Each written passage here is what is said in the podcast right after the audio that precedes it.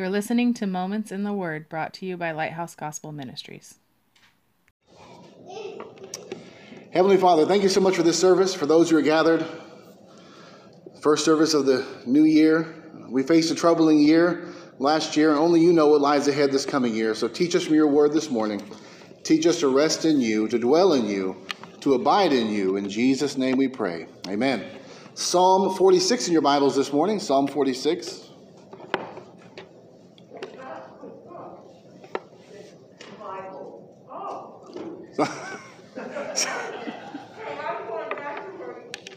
Miss Wanda, we only use one book here for the preaching. That's the Bible. Amen. I know, I know. Psalm 46 in your Bibles this morning. Miss Wanda's ready to sing another song. She's going to, I think she's volunteering after the service to sing a song all by herself. That's what I heard. That's what I heard. Psalm 46. So we're going to read the whole psalm, verses 1 through 11, beginning verse number 1. God is our refuge and strength, a very present help in trouble. Therefore will not we fear, though the earth be removed, and though the mountains be carried into the midst of the sea, though the waters thereof roar and be troubled, though the mountains shake with the swelling thereof, Selah. There is a river, the streams whereof shall make glad the city of God, the holy place of the tabernacles of the Most High. God is in the midst of her. She shall not be moved. God shall help her, and that right early. The heathen raged, the kingdoms were moved. He uttered his voice, the earth melted. The Lord of hosts is with us. The God of Jacob is our refuge. Selah. Come, let uh, behold the works of the Lord. What desolations he hath made in the earth. He maketh wars to cease unto the end of the earth. He breaketh the bow and cutteth, uh, or the, breaketh, breaketh the bow and cutteth the spear in sunder. He burneth the chariot in the fire. Be still and know that I am God. I will be exalted among the heathen. I will be exalted in the earth. The Lord of hosts is with us. The God of Jacob is our refuge. Selah. So I've been tasked this morning with preaching the first service of 2021. Uh, it's been said by many that 2020 was a terrible and trying year. Maybe some in this room have said it. I've said it at times. But I'm not sure how true that is in light of history. When you consider things like the Holocaust, the plague, the Great Depression, the Civil War, the Crusades, and the Inquisition, it's hard to call 2020 the worst year ever, isn't it? Uh, I, I think it's more a testimony to how soft we Americans have become, right? How comfortable we're used to being, um, that we look at 2020 as being the worst year ever. Uh, I, I, don't really hold that view. Um, but if I want to be fair about it, I guess you could say it was the worst year of my lifetime, right? I, I'm, I'm turning 40 this year. So in the last 39 years, I'd say it may have been the worst year of the last 39 years, right? But not ever, right? It's not the worst year ever. Uh, but coming into 2021, how can we put last year into perspective? Uh, will this coming year be better? worse, or much of the same? We don't know the answer to that question, do we? We approach this new year completely in the dark. We, we don't know what to expect. We don't know what's going to happen. January of the first service of 2020, we never could have predicted that 2020 would go the way that it did, right? And we can't predict how this year is going to go. So I'm hoping we can strengthen ourselves this morning for the year to come by looking at the scriptures for our encouragement. The first thing we need to establish and dig our roots into is the fact that God is absolutely sovereign. Okay? Without this truth, we are left adrift on a sea of circumstance. Okay? If we don't believe that God is sovereign, then we're just going to be stuck in the storms of our circumstances, right? Wondering, is it going to be okay? Is it not going to be okay? What's going to happen? Fearful for what's going to come. I, I had a, a relative uh, a number of years ago during the, um, I say the last president. It's hard because we're almost in transition to a new president. So, President Obama, during his term, she was so stressed out over things that were going on in, in America that she actually went into the hospital and thought she was going to die what, what that tells me is that this relative didn't have a firm grounding in a belief in the sovereignty of God. She was left on a sea of circumstance. She was left just trying to fend for herself, hoping that, hoping that, that things will just work out. And oh no, what's going to happen? Fearful of what's coming. Christians don't have to be fearful of what's coming in 2021.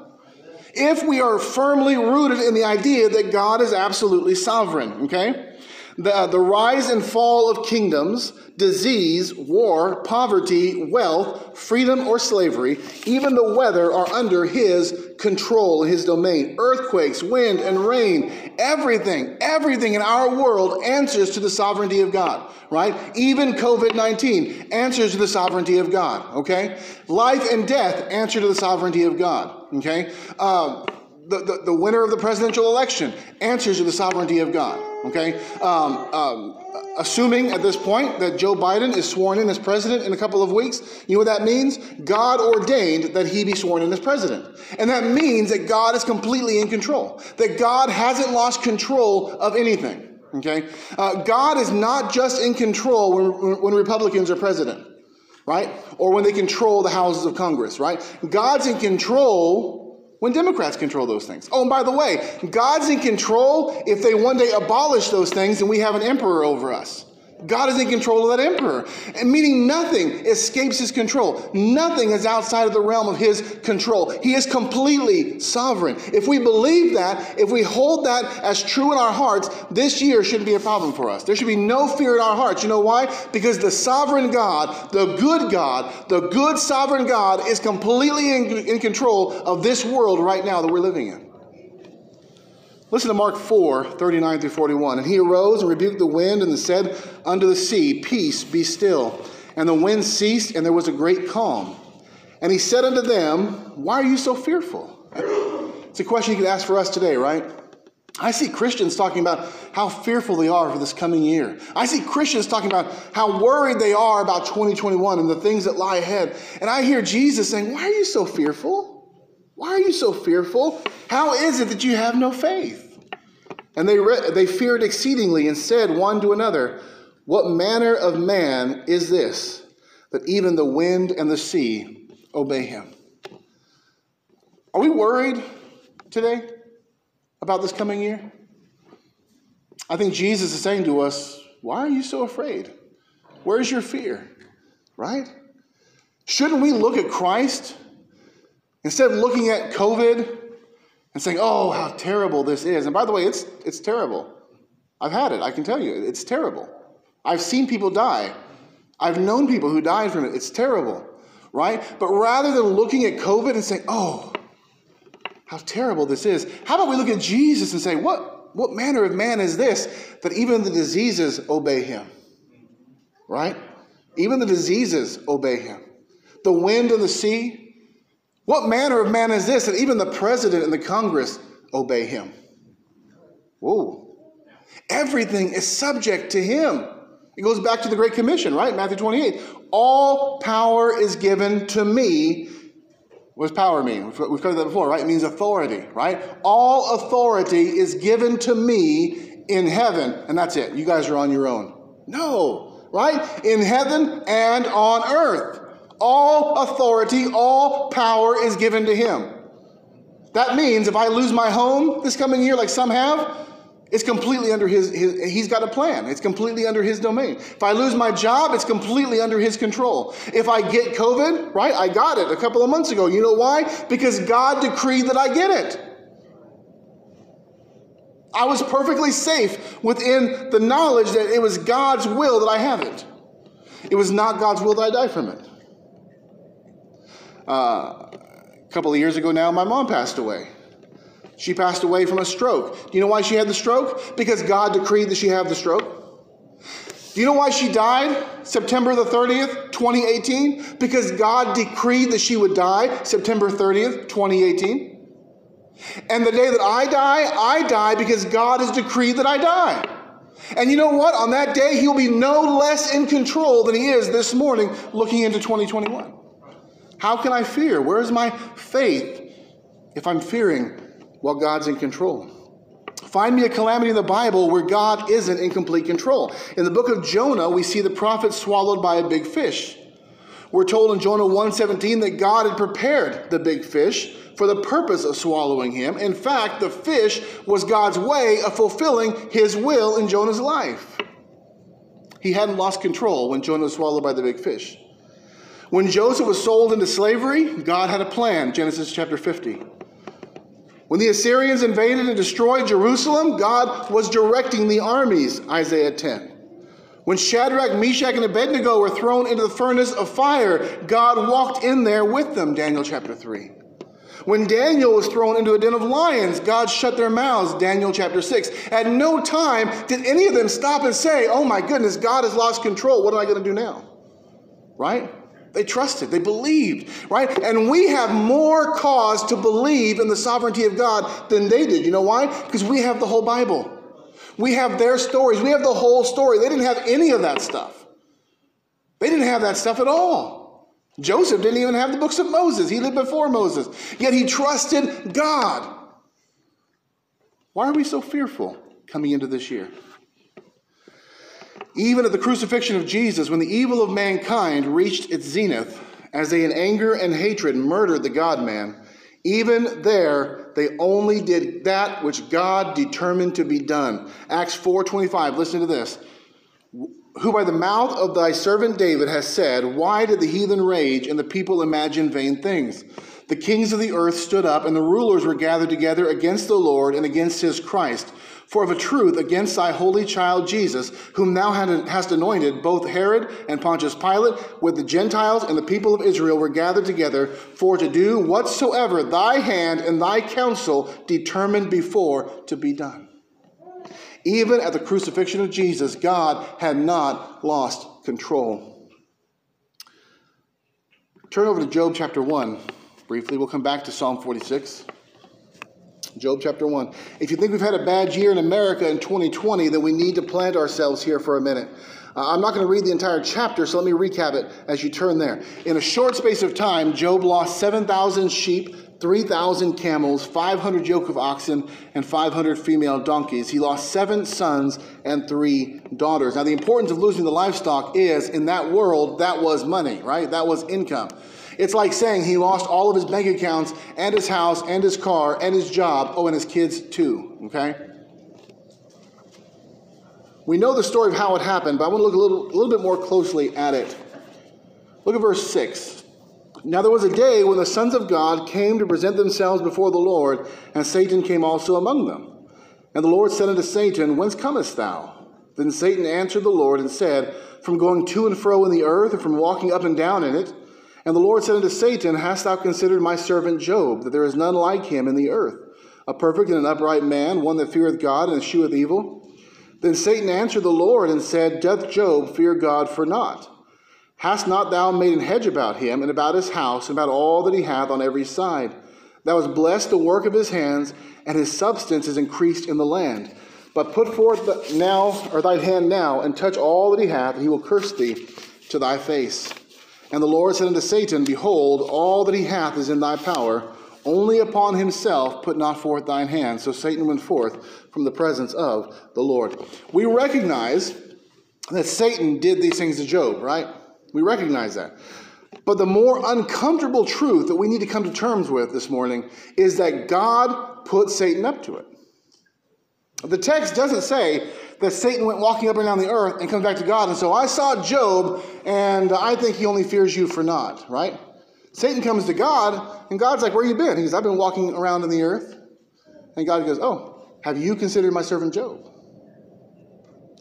It was God that brought Job into the picture, not Satan. God brought him up. God told Satan to take away all those blessings, even putting limits on Satan's power. He said in verse 12 that he could touch all that Job had, even the lives of his children, but Satan couldn't touch Job himself. God is in complete control of all that Satan was doing. As Job suffered all of that loss, seemingly in a very short amount of time, it'd be easy for him to be fearful, wouldn't it?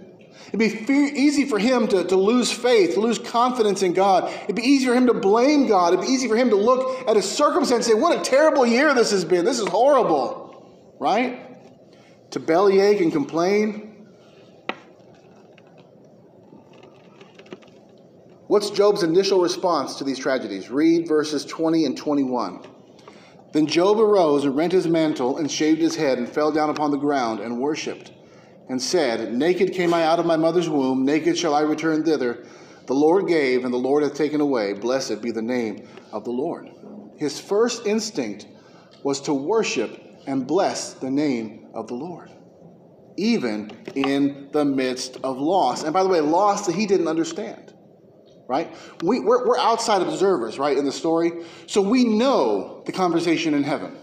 He didn't know that. Right? He had no clue. What, all he knew was everything he had and loved and cherished was gone.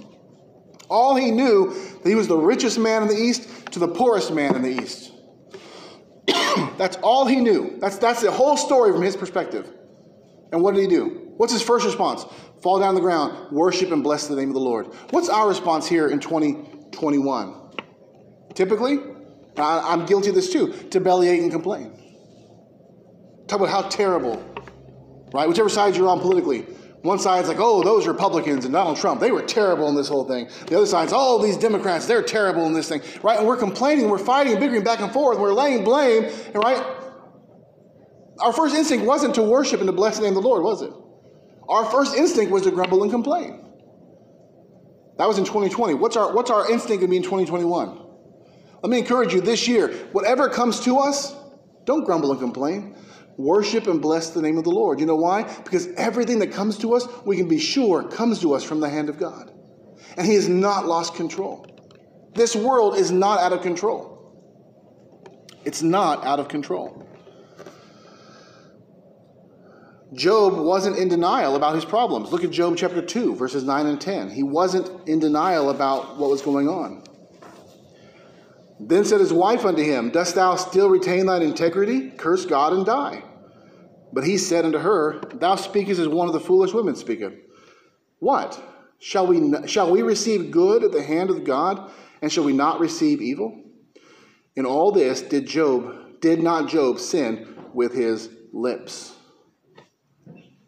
Not only was his first instinct to fall down and to worship and to bless the name of the Lord, he said, well, he just he didn't know what was going on. He didn't know that God had directed Satan. No, no. He knew where all this was coming from. He said, Shall we receive good from the hand of God and not receive bad? That's what he's saying. In other words, he's saying, All of this came to me from the hand of God, and I'm still not going to curse him. You know why? Because I've received so much good from him, I can receive some bad too. When I said that this wasn't the worst year in history, but it could be the last the worst year in the last 39 years, that tells me that for the last 39 years, I have received nothing but good from the hand of the Lord. Right? It's true. I've received nothing but good from the hand of the Lord. If this is the worst year that I've ever had, I've received a lot of good. Should I not receive bad as well? Is he wrong for mixing in the bad with the good? Does it all have to be blessings and roses and flowers for me? No. I'm not entitled to that. I'm not entitled to a life of ease and perfection. So you say, well, if you're saying God's behind all this that's going on in our country, then he must be bad. No. He's given me nothing but good for 39 years. Nothing but good for 39 years. We tend to acknowledge these truths because they're in the Bible, but then we have our own problems. We grumble and complain about them right? We acknowledge what Job said. This all came from the hand of God because we know the, we know the, the whole backstory. But he didn't. But when we have our own problems, we say, ah, oh, this is ridiculous. Why? Why is it so? Somebody at work the other day, we're talking. They said, uh, this has been a ridiculous year. And I thought about it. I said, why has it been so ridiculous? To have 30, well, 38 good years of life 38 years of blessing, of health, of prosperity. And to have one bad year come along, I'm going to give up, throw in the towel, blame God? Are you kidding me? No. So, what do we do in 2021 if it's much of the same? We worship, we bless the name of the Lord. And when someone comes and says, Well, where's your God now? Look at all the trouble in the world. Say, should we receive good from the hand of the Lord, not receive bad?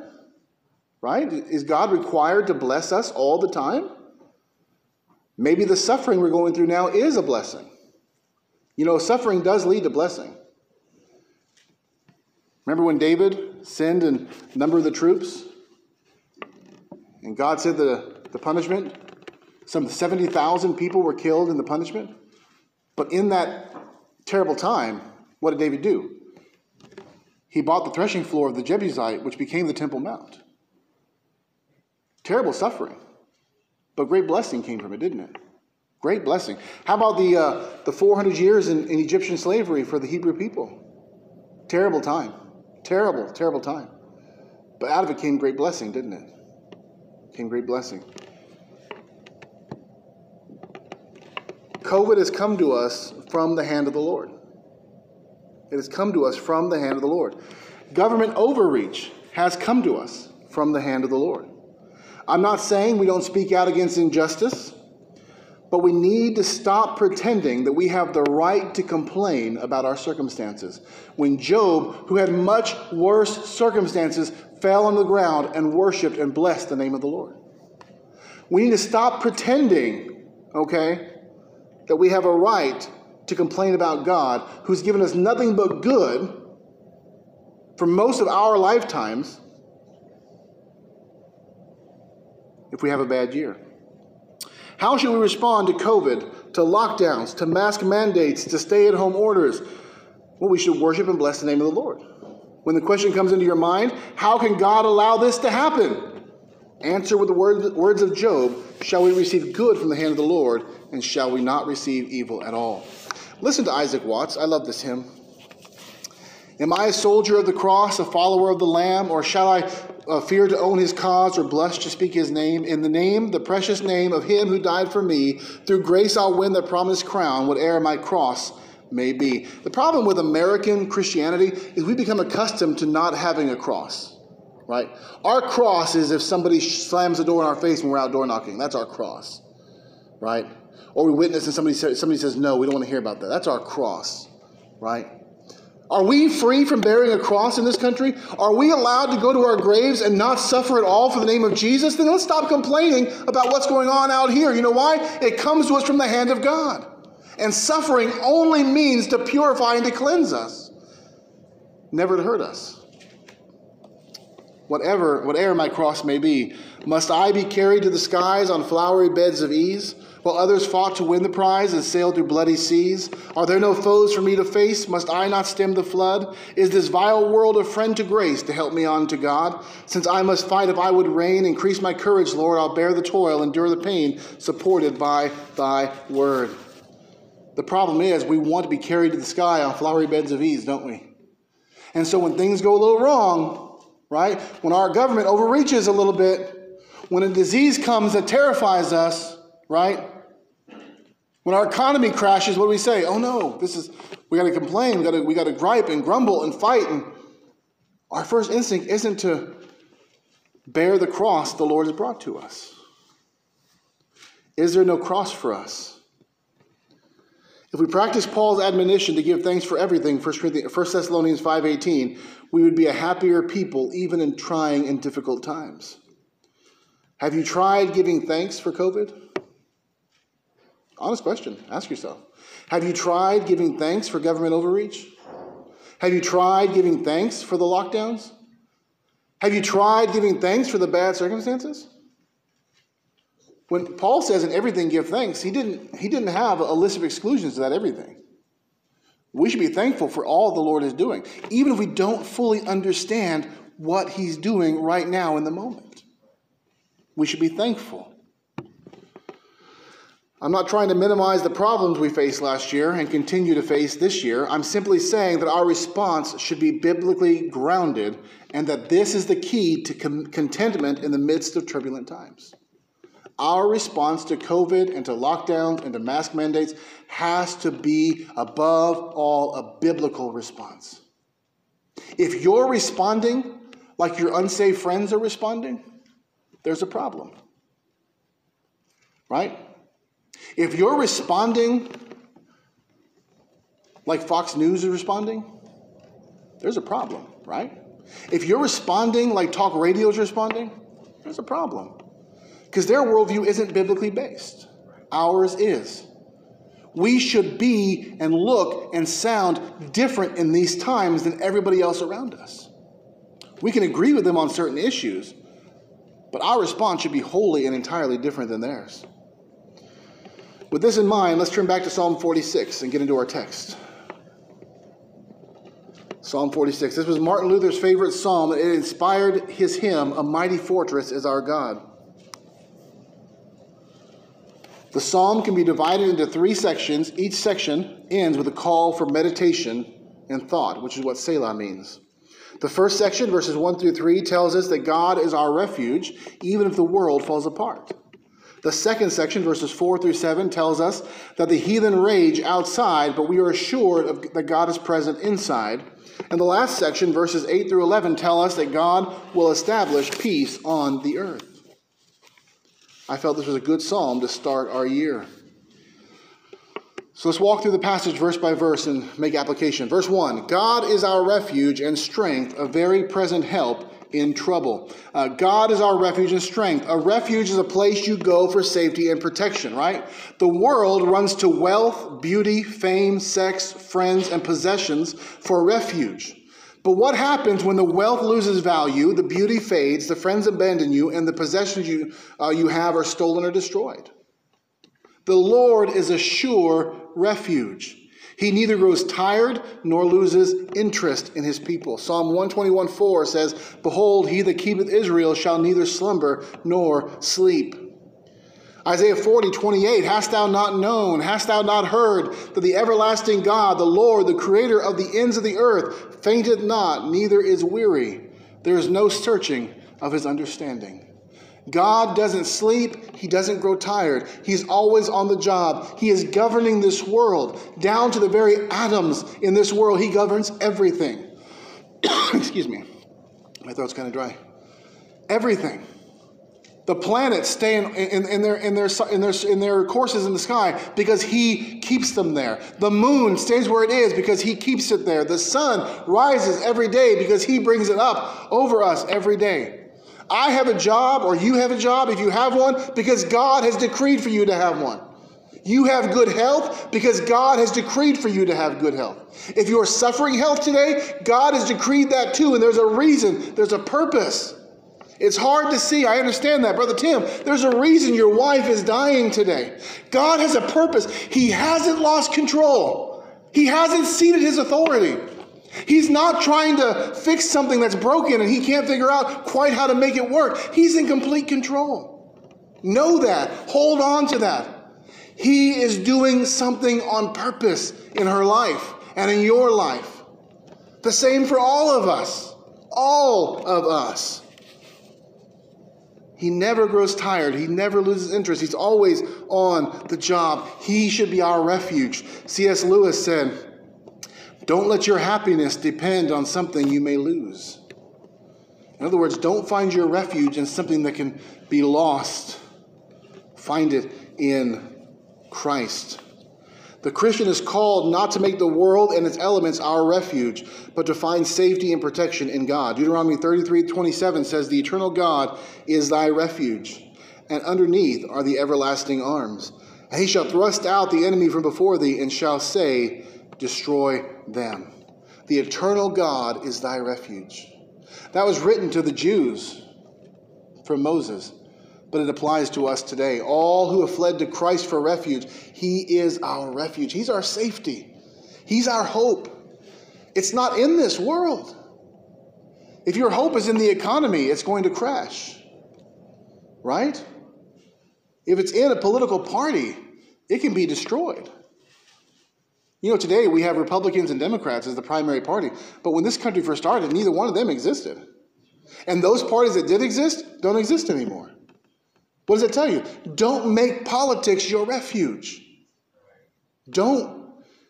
Don't make the president your refuge. You know why? Because presidents lose elections, right? They die. Don't even make your spouse or your children your refuge because they can be gone in a second. Your house can burn down, your job can be lost. Nothing in this world is a refuge for the believer like the eternal God. And underneath are the everlasting arms. He's always there for us. Psalm 91, verses 1 and 2 says, He that dwelleth in the secret place of the Most High shall abide under the shadow of the Almighty. I can think of no safer place to be than the shadow of the Almighty God.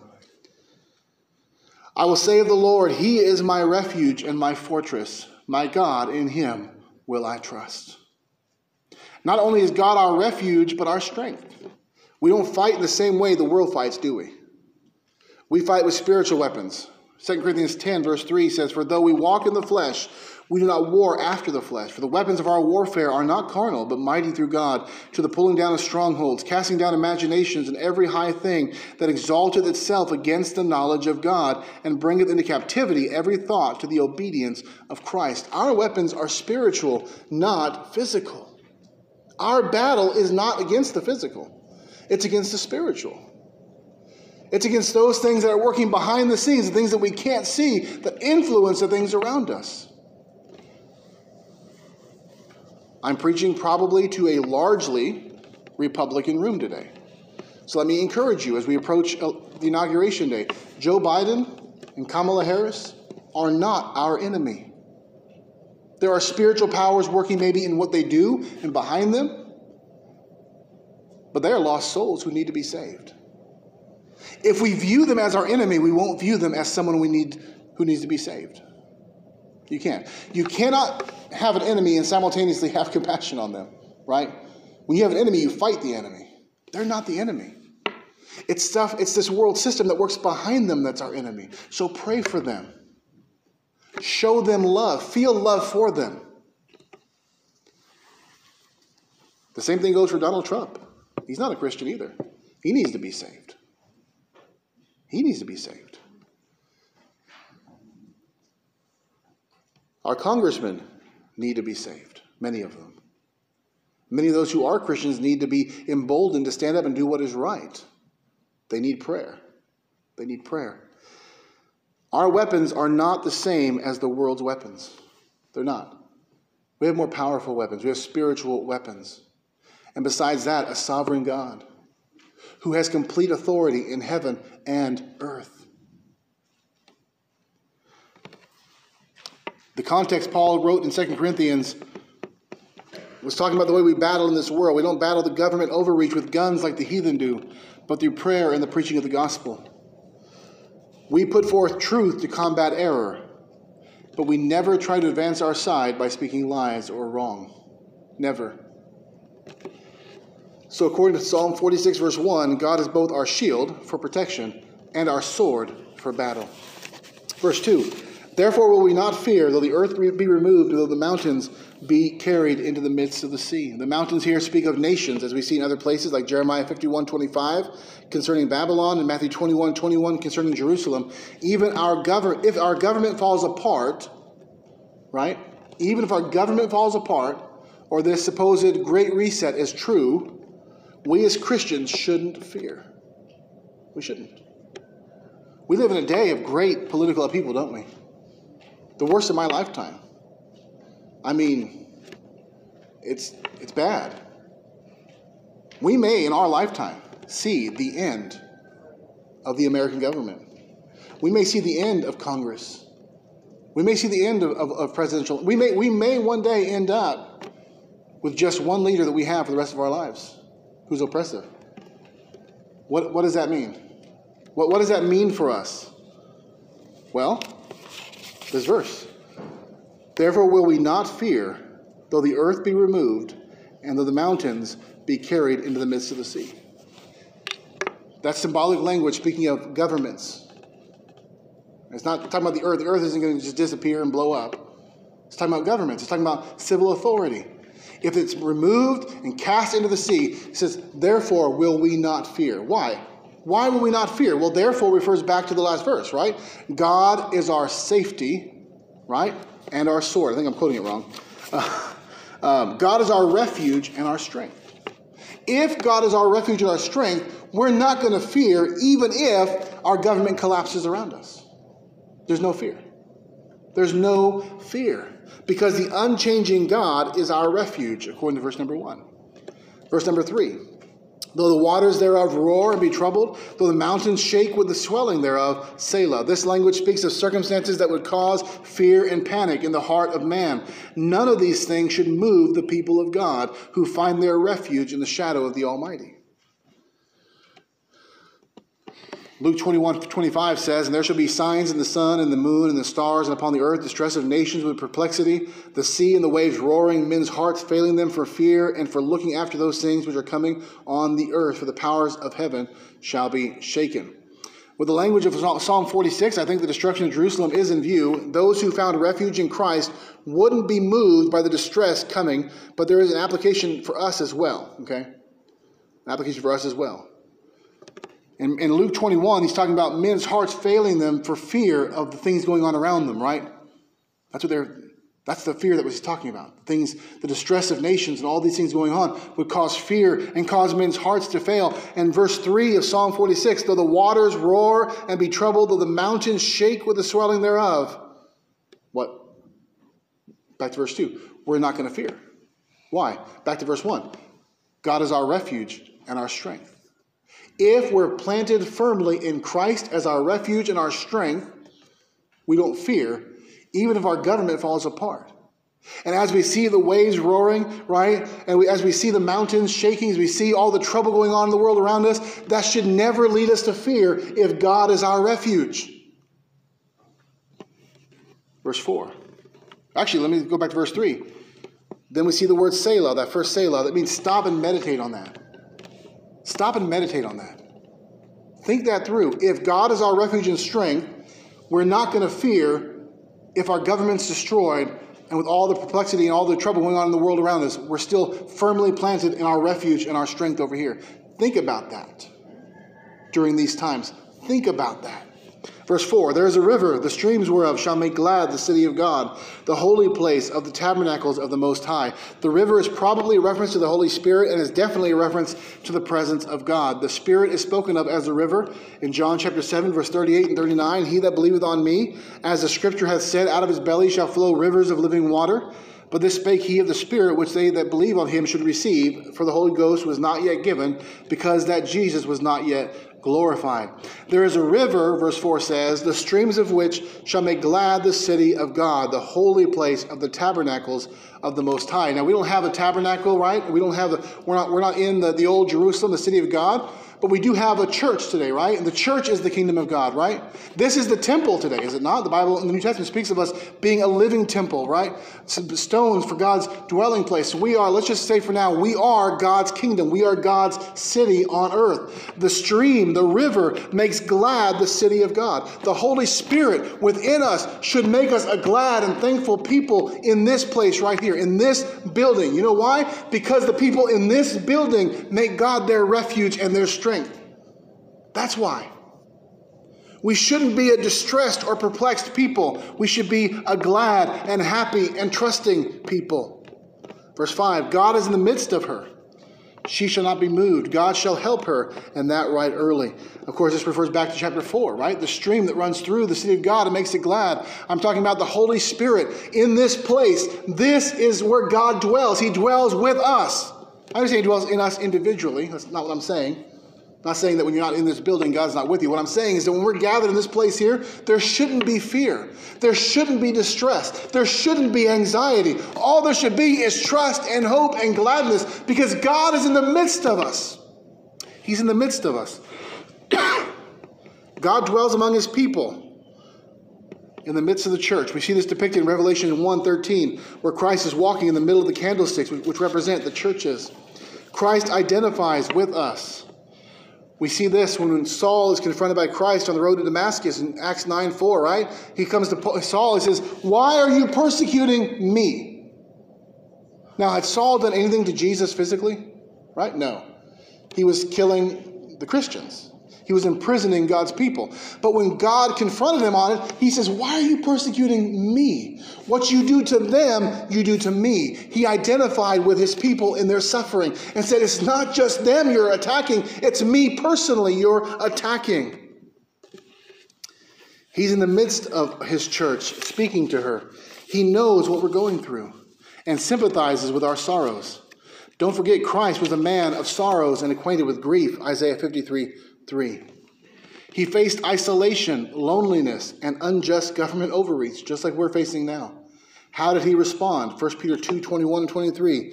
For even here in 2 were ye called, because Christ also suffered for us, leaving us an example that ye should follow his steps, who, when he was reviled, reviled not again. When he suffered, he threatened not, but committed himself to him that judgeth righteously.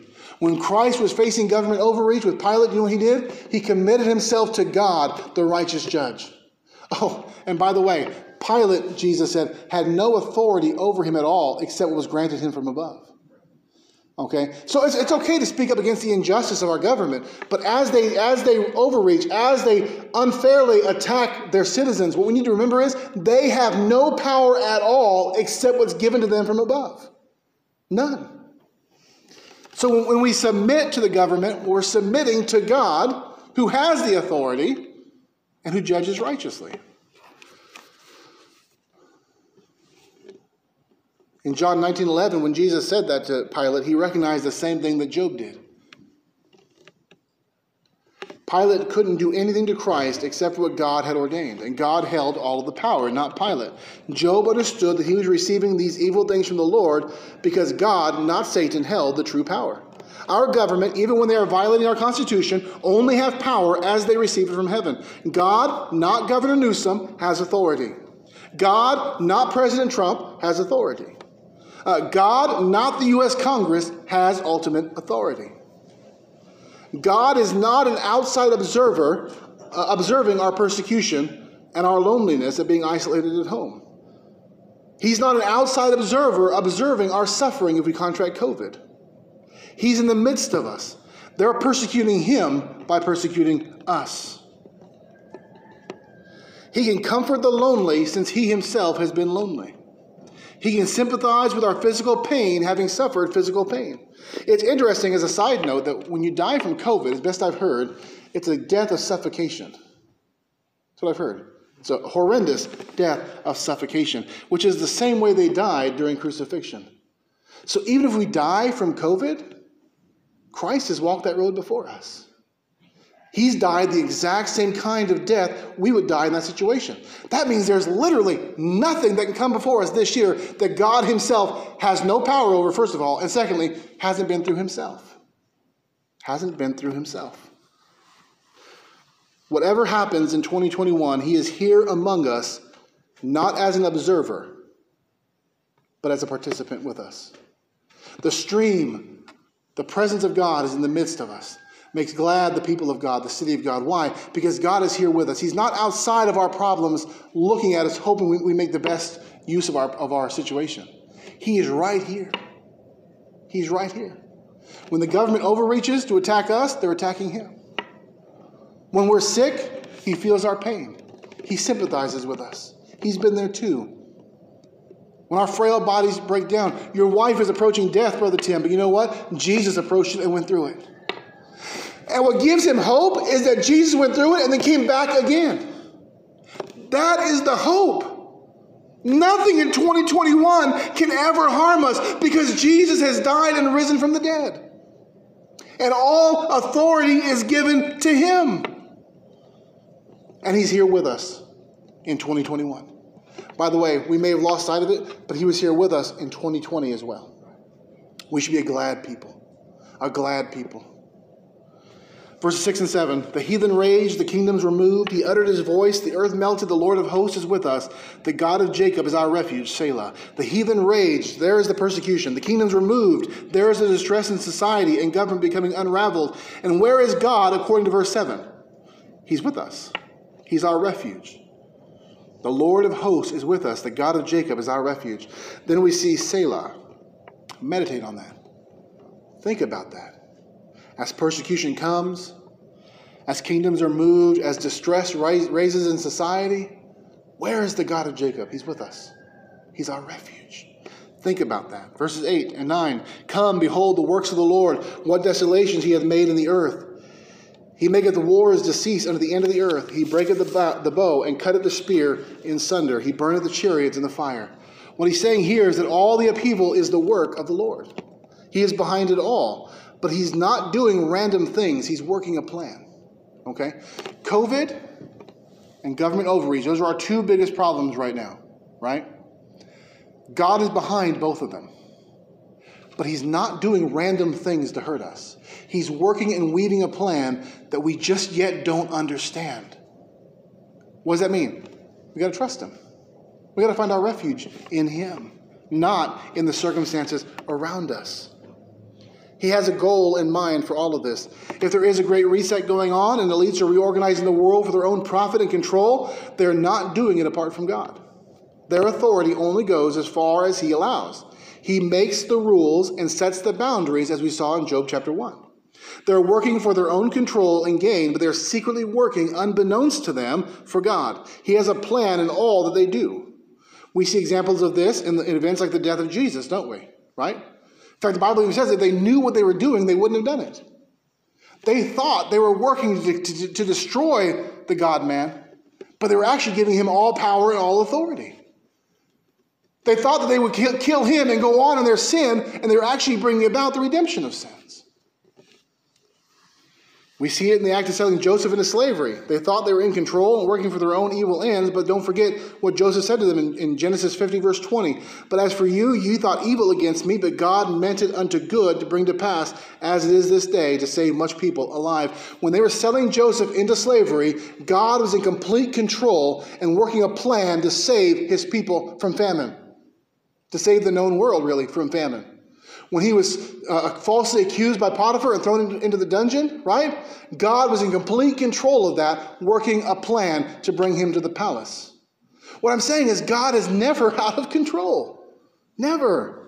We see it in the conquering of Alexander the Great. He thought he was conquering the world to satisfy himself, but what he ended up doing was spreading around the Greek language at just the right time, just before the birth of Christ, so that as the Bible was written and translated, it could be spread across the world in a way that never, it never could have been done before. Spreading the gospel wasn't Alexander the Great's plan, was it? No. He was just conquering for his own gain. He was conquering for himself. But he was working with God in complete control of what he was doing. So, verse 9, the, the, or verses 8 and 9, God is the one that's causing all the upheaval.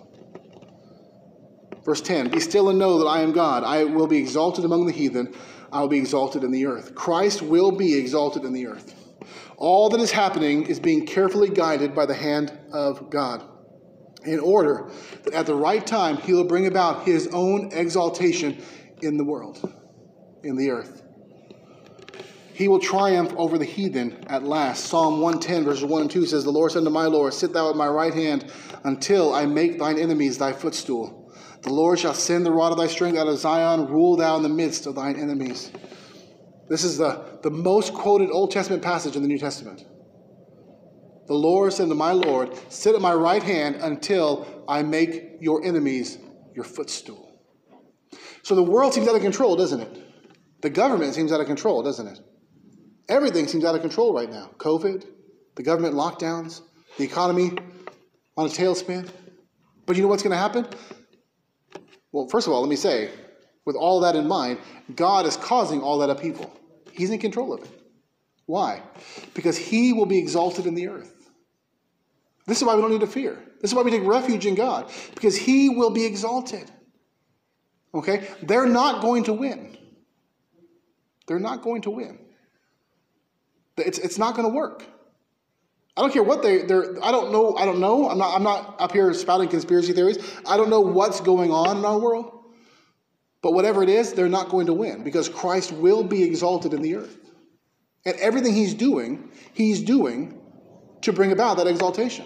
It's kind of like a, a parallel to Romans chapter 8, right? Remember, you, we, I, I, if you were at my mom's funeral, I, quoted this verse, I, preached from this verse, really. Um, we know that all things work together for good to those who love God, to those who are called according to his purpose, right? And this is for those whom he did foreknow, he also did predestinate to be conformed to the image of his son. And that's so important, right? Because we love 828, don't we?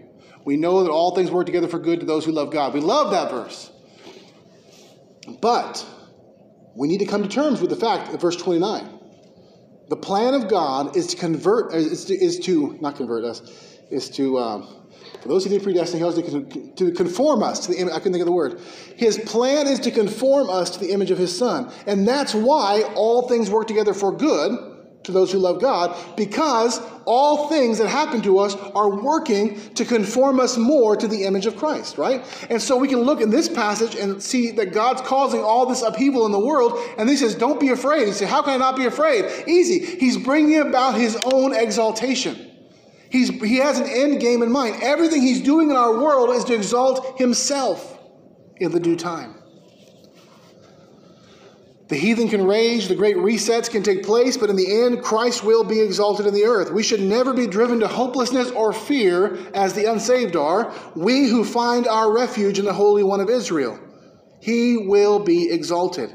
So, with all this in mind, how do we face 2021 with all the uncertainty in the world right now? A deadly virus, constitutional upheaval, heavy handed persecution against churches. How can we go into this unknown new year with joy and gladness? Verse 11 The Lord of hosts is with us. The God of Jacob is our refuge, Selah. We go into it with the knowledge that the Lord of hosts is with us. He's not an outside observer, He's a partaker of our sufferings. He's in the midst of us, He's not outside of us. He's not helping from the sidelines. He's in the fight with us. He identifies with us in sickness, in death, in hardship, in government overreach. He is identifying himself with us. He is suffering with us. They're persecuting him as well as us. There's no road that will be presented to us in 2021, death included, that he has not traveled first ahead of us. And then he comes alongside us in our journey along that road. The God of Jacob must be our refuge. We cannot seek our safety or refuge in the same place the world finds theirs.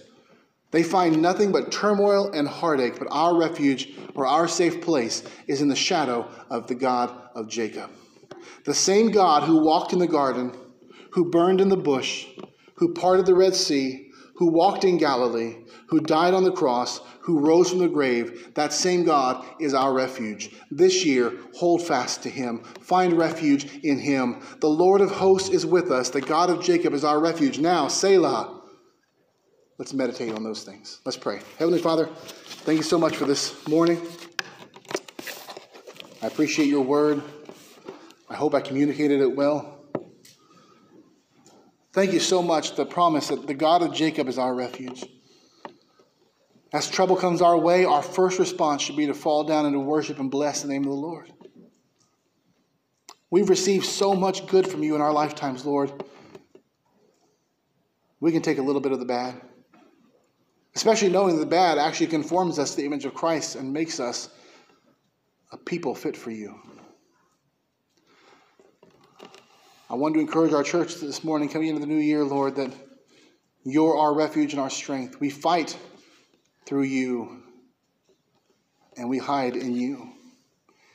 That yes, you're behind the upheaval in the world, but you're bringing about your own exaltation. You will be glorified in the earth. The nations will flock to you, they will praise your name. You have received a kingdom that will never be destroyed, that crushes all other kingdoms. You are the eternal God reigning. You're in complete control. All authority in heaven and earth is given to you. The devils obey you as well as the angels. The heathen work under your bidding the same as your people do. Nothing happens in this world but that you have ordered it to happen. And you have a purpose in it. You have a purpose in it. I think the main thing I wanted to communicate today, Lord, was that you're not an outside observer. You're not outside of our problems looking in. You're in here with us. You walk the road before us, and then you come alongside us in our sufferings. Be it sickness, death,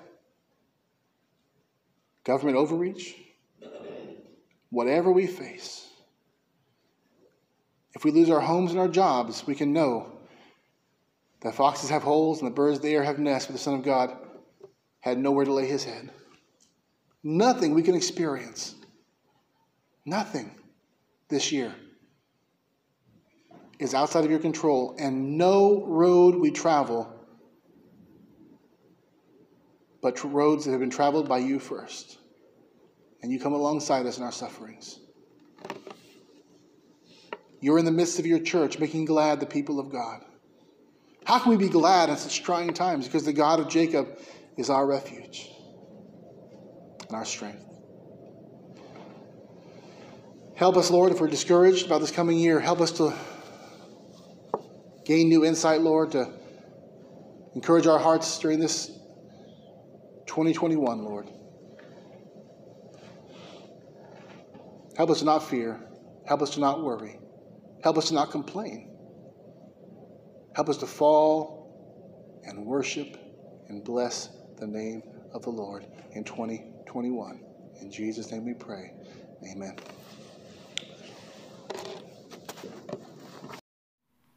Thank you for joining us for Moments in the Word. Lighthouse Gospel Ministries is an outreach ministry focused in street and prison evangelism, as well as reaching the needy with hope and help. To partner with us financially, go to gospelbeacon.org. All donations are tax deductible. We hope you are blessed and hope you will join us again for Moments in the Word.